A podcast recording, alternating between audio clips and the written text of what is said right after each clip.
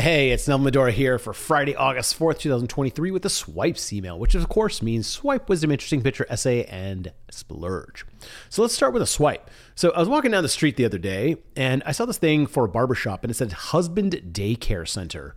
Need time to yourself to relax, uh, want to go shopping, catch up on Netflix, leave your husband with us. we'll give him back a better looking, the only pay for his haircut. You only pay for his haircut. So, uh, and then it says, Husbands, we've got free beer. And so, as a purveyor of funny sidewalk signs, you know, as you know, I maintain swipefile.com, I realized I've seen the similar sign before and I Googled it and found way more versions of it. Um, it's kind of funny. It says the same thing over and over, except like insert, you know, for the bar, for the haircut center, or whatever place. Um, and I think just the title Husband Daycare Center is enough of a pattern interrupt for people to stop and read this sign. And I got to say, if it works, it works. There's so many uh, versions of this online that, hey, it, it, looks like it's working.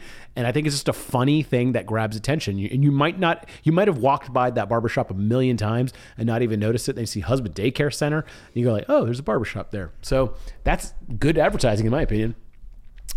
Here's an interesting piece of wisdom. Um, I don't know if this is 100% true, but it seems that basically everything that's heavily government regulated has gone up in price, and everything competing at the free market gets cheaper. And so this is 20 years of price changes in the United States. And you can see like hospital services, medical, college tuition, college textbooks have gone up tremendously.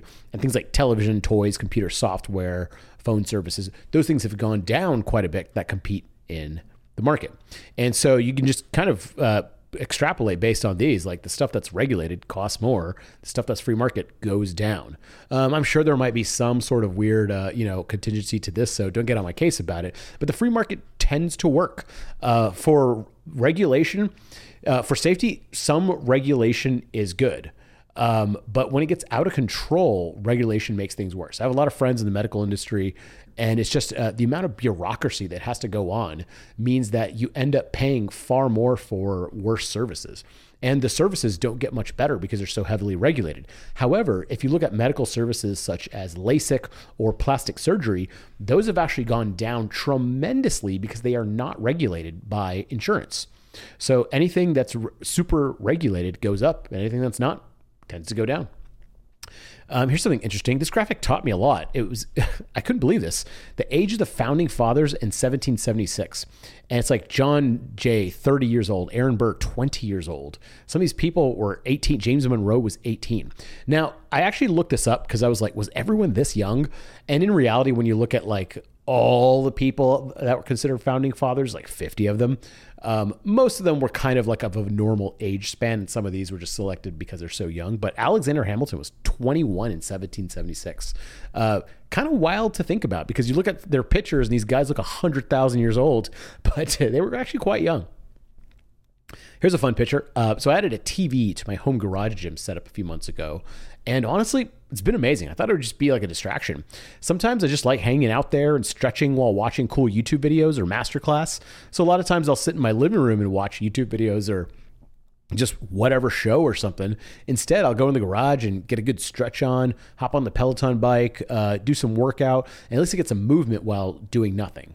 Also, on the related note, Peloton just added native Netflix support, which has been super cool for getting movement in while otherwise vegging out. So um, I've been watching the Peaky Blinders on uh, on Netflix, and it's just such a good show. I want to watch all of it. Instead, I'm like, hey, let me try this uh, Peloton thing out. It's cool because I can actually pedal while watching, and uh, you know, you actually get like a decent workout in while watching an episode. So a lot of my friends like using their Peloton like this, like watching a show. But the way they've been doing it, they have like iPad holders, and they bring an iPad and just put it over the screen. But it's kind of a shame they waste that big giant Peloton screen, but uh, with like a tiny little iPad. So I'm glad they added support for uh, watching TV while biking. I, I think it makes a lot of sense. I'm sure they hated this idea originally because they were like, we want people to only use the Peloton for biking. But I guess enough people were just like, hey, we're using it in this way and it helps. So add support for it. Uh, here's a quick little essay. It, it's about images and inflation. So, inflation is kind of this notoriously hard concept to explain to people, but this simple picture really, really shows it perfectly. And it's easy to see how much buying power of the dollar has decreased in 100 years by seeing the giant stack of money versus a few bucks in, uh, in modern day. And so, uh, a lot a lot of times people show this graph of like the buying power of a dollar over time and it goes down and you're like whoa that's crazy. But it doesn't make you feel it like showing a visualization of like hundreds of dollars or sorry thousands of dollars versus you know a few bucks and lastly, uh, let's talk about splurge. So this isn't something to necessarily buy, but it's just about pricing. So there's this woman named Maria Popova who runs this huge blog called The Marginalian, and it used to be called BrainPickings.org, and it's actually a big blog. It's like three million plus visitors a month, and it's interestingly enough supported through donations only. And she must be the last holdout doing this because I've very rarely seen this. Um, she doesn't give extra content for donations or subscriptions. It's just done out of the goodness of readers' hearts. So you can subscribe for $3 a month all the way to $25 a month or give one time donations. And I thought this was a nice, simple pitch for donations at the bottom of each article. And this keeps the lights on for her and pays her salary and everything. It's pretty impressive. There's this podcast I like called 99% Invisible, and they always prided themselves on only taking donations and being reader supported.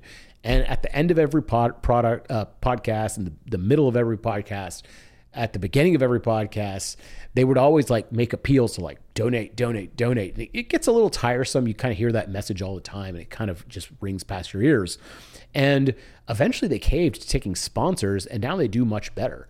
And it's kind of funny because I think a lot of places are like, we don't want to take any sponsors. But I think when you take sponsors, the reason that it's so sustainable is that both sides and everyone is getting what they want. You can pick which sponsors you want. So if you don't want a bad sponsor, don't take it. So you are featuring new products and services to your uh, listeners and also giving them a variety of stuff. Instead of just begging for donations all the time, you're getting a lot more money from these companies who are willing to pay you just for a little bit of exposure. And so I've just seen it happen so many times again where donation based organizations just never do as well as for profit. And I've actually seen this with, um, with nonprofit organizations as well. Because they are explicitly nonprofit, they don't have any sort of motivator to get better. And I've actually worked pro bono for a lot of nonprofits and I kind of stopped. And the reason is this the people that work for nonprofits are generally trying to, you know, they're like, volunteers or they don't make a lot of money. And so they don't really know what they're doing. And most of their time is actually not helping the cause that they are for, but rather trying to fundraise. I would say most of their time is like throwing parties and events and trying to get donors rather than doing anything to actually, you know, help with their cause is kind of just what I noticed. So um, it's interesting that this site is still donation based, and I, I, just think that if she went to a sponsorship model, she'd probably make a lot more money. But maybe she has some ethical reasons. I just thought it was interesting. Anyways, my name is Neville Medhora. Hope you enjoyed this episode. I will talk to you later.